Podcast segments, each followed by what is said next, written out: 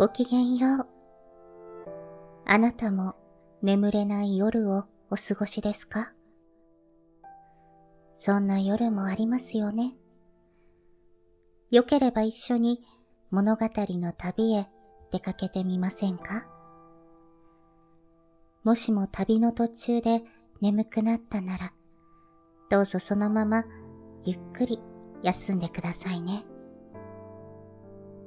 大丈夫ですよ。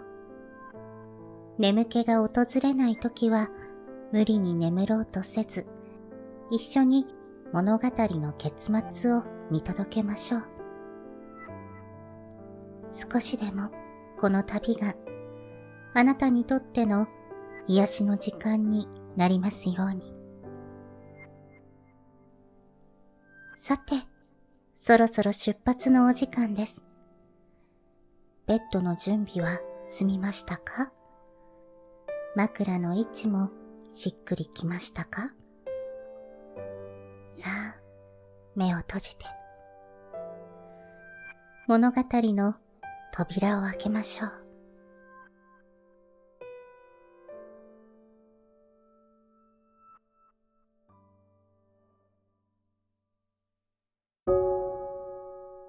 本日のお話は、楠山正夫翻訳より、グリム童話のブレーメンの聴学隊というお話です。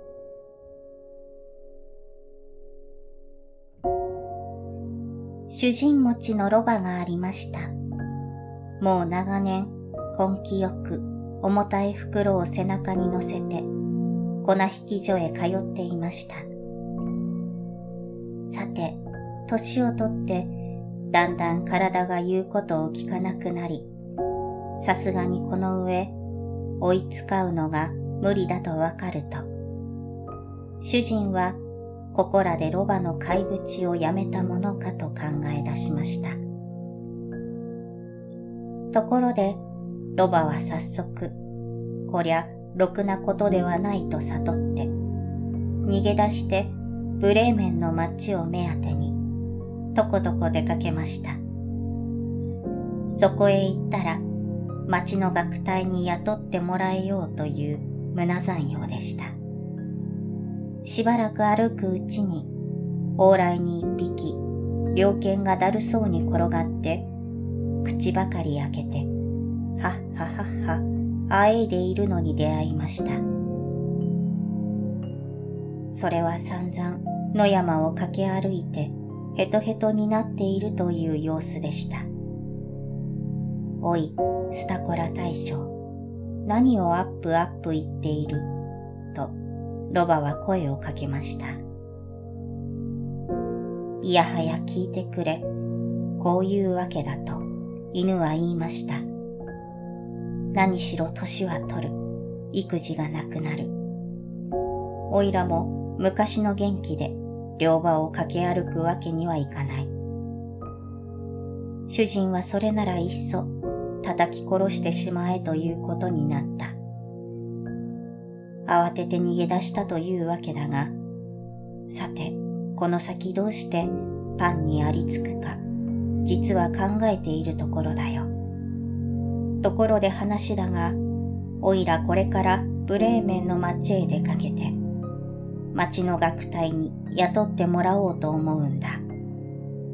どうだおめえ、一緒に行って一番音楽で飯を食う気はないか？おいら竜斗を弾くから、おめえカンカラ太鼓を叩くがいい。猟犬は運よかろうというので、一緒に出かけました。それからあまり行かないうちに、猫が一匹往来に座り込んだまま、それこそ三日も雨を食ったような顔をしていました。やあどうしたい、床屋の親方。どうやらおひげの手入れどころではないという顔つきだがと、ロバは言いました。命と替えがけというところだ。景気のいい顔をしてもいられまい。何しろ年を取ってきてね。歯はバクバクになる。ネズミのやつを追い回すよりか、炉端で香箱を作って、ゴロニャンゴロニャン、喉を鳴らしていたくなるさ。そこで、主人の神さんが、いっそ水にはめておしまいよと言い出した。そうされないうちに飛び出してはきたが、さて、いい思案はないしさ。一体どこへどういったものかとあぐねているのだよと猫は言いました。俺たちと仲間でブレーメンの街へ行けよ。お前さんは夜の音楽ならお手の物だろう。町の楽隊に使ってもらえるぜとロバは言いました。猫は早速賛成して一緒に出かけました。やがて三人組の脱走者はとある屋敷内に来かかりました。門の上にその家の音取りが乗っていて、ありったけの声を振り絞って叫び立てていました。おい、骨の芯までジーンとくるような声を出すな。どうかしたのかいとロバは言いました。なあに、明日はいいお天気ですよって知らせてやっているところだよと、オンドリは言いました。何しろ、結構なお聖母様の日だ。お小さいキリスト様の下着のお洗濯して干しなすった日だ。ところが、その明日の日曜日にお客があると言うんで、ここのおかみさんが情け知らずにも程があら、女中の話だがね。それで、明日はオイラをスープにして食べっちまうってんでね。今晩早速、首をちょん切れと言いつかったとよ。だから、せめて声の出せるうちと思って、おいら喉の破れるほどわめき立てているんだよ。やれやれなんということだい。赤ずきん、俺たちと一緒に行くがいいよ。ブレーメンの街へ出かけるところだ。殺されて死ぬくらいなら、少しは気の利いたところが、どこへ行ったってあろうじゃないか。おめえはいい声しているから、仲間になって音楽を流して歩け。一橋稼げるぞとロバは言いました。この申し出は至極音取りの気に入りました。そこで今度は4人連れ立って出かけることになりました。ところでブレーメンまではなかなか一日では行けません。そのうち日が暮れたので森の中へ入って、そこで一晩明かすことにしました。まず、ロバと犬とは一本の木の下にごろりと横になりました。猫とオンドリとは木の枝の上に休みました。ところで、オンドリはわざわざ小杖の先まで行って止まりましたが、これが一番の安全な場所であったのです。さて、寝ようとする前、この音取りはもう一度東西南北、風の吹く方角がどこかと眺め回したとき、ふと向こうにちらちら火らしいものが見えたので、仲間に声をかけて、どうしてもそう遠くないところに家があって、明かりがついているらしいと言って知らせました。ロバがそこで、じゃあ俺たち、ここを引き払って、もっと先まで行ってみようや。どうもこの宿は上等とはいかないからと言いますと、犬もそこへ行ったら、骨の一本二本。ことによると、肉の香りぐらいかげようかと思って、早速賛成しました。こういう次第で、四人組はその明かりの差している方角に向かって出かけました。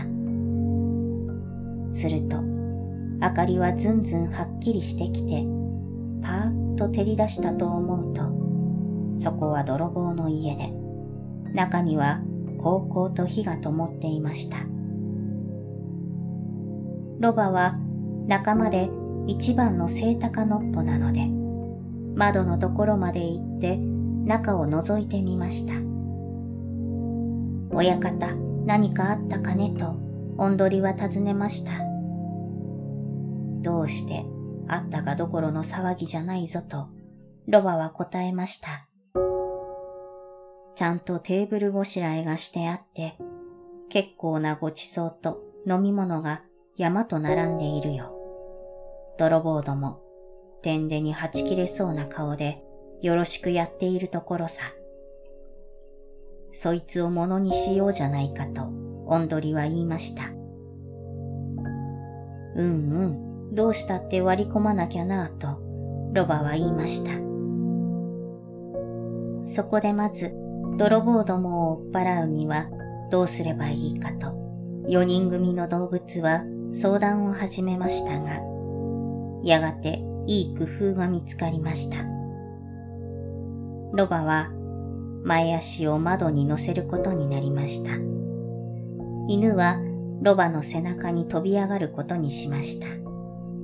猫は犬の背中によじ登ることにしました。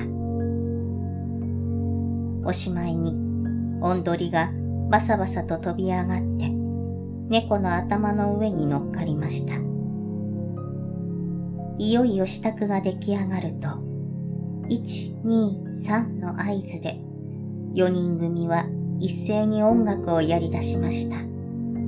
ロバはひひんとわめきました。犬はワンワン吠え立てました。猫はにゃおんと泣きました。おんどりはコケコッコーと時を作りました。途端に窓を突き破って一度部屋の中へ飛び込みました。ガランガランガラン。音を立ててガラスは壊れました。泥棒どもはびっくり仰天、キャーと叫び声を上げて飛び上がりました。大変な怪物が飛び込んできた。そうとよりしか考えません。もうすっかり怯えきって、天でに頭を抱えて、外の森の中へ逃げ出していきました。そこで四人組は悠々テーブルに着きました。ごちそうは残り物でも我慢することにして、それでもこれからあと4週間ぐらい断食してもいいという勢いで、詰め込めるだけたらふく詰め込みました。さて、4人組の学隊仲間は、お腹ができると明かりを消して、めいめいの生まれつきと好き好きに任せて、いい具合の寝床を探して休みました。ロバは外の積み声の上に寝ました。犬は戸の影に寝ました。猫はへっついの上で、灰のぬくみを探して寝ました。おんどりは泊まり木の代わりに屋根裏の梁の上に乗りました。何しろみんな遠道をしてきてくたびれていましたから、もう早速にぐっすり寝つきました。真夜中を過ぎた時に泥棒どもが遠くから見ますと、うちの中には明かりが灯っていず、中はひっそりかんと静まり返っているようでした。どうも俺たち脅かされて逃げ出したと言われちゃ我慢できないぞ。お頭はこう言って、一人手下に言いつけて様子を見せにやりました。さて、言いつかった手下が入ってみると、家の中はどこもひっそりしていました。そこで明かりをつけてみようと思って台所へ行きました。すると闇に光っている猫の目玉を炭火と間違えていきなりマッチを突っ込みました。ところが猫の方はお安い御用と受けてはくれず、うーうとたけりながら、顔に飛びついて、めったらやたらに引っかきました。いやはや驚いたのなんの、手下の泥棒は、したたかにやられてびっくり、はいもう裏の戸口から逃げ出そうとしますと、そこに寝ていた犬が飛び上がって、向こうずねに噛みつきました。そこで庭へ駆け出して、積み越えのそばを駆け抜けようとしますと、ロバが後足でしたたかに蹴飛ばしました。すると、この騒ぎで目を覚まさせられた面取りが、針の上からはしゃぎ切って、一声聞けりっきーと怒鳴りました。泥棒は命からがら足に任せて逃げ出して、お頭のところへ帰りました。そうしてこう言いました。どうもはや大変、あの家にはすごい魔物が入り込んでいて、いきなり気味悪く、ふーと息をふっかけて、長い指で顔をひっかきました。それから、戸の前には一人、男が待ち伏せていて、小刀をすねに突き立てました。庭へ出ると、なんとも得体の知れない真っ黒な化け物が立っていて、棍棒を振るってしたたか殴りつけました。その上高いところには、ちゃんと裁判官が控えていまして、さあその悪者、ここへ連れてこい、と怒鳴りました。いやもう、散々の手いたらくで、真っ暗三本逃げてきました。それからは、泥棒どもも懲りて、二度と再び、この家に入ろうとはしませんでした。ところで、ブレーメンの学隊仲間4人組も、ひどくここが気に入ったので、それなりもうよそへ出て行こうとはしませんでした。さて、これまで申したことは、ついこないだ、それこそ湯気の立つほやほやの口から聞いたお話ですよ。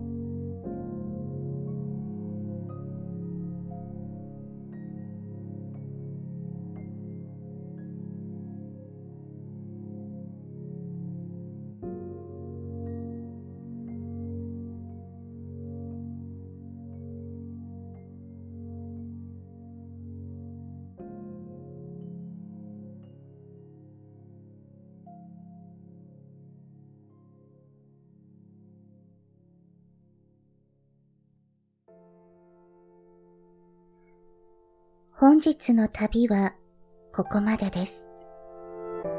夢の旅路には行けましたか？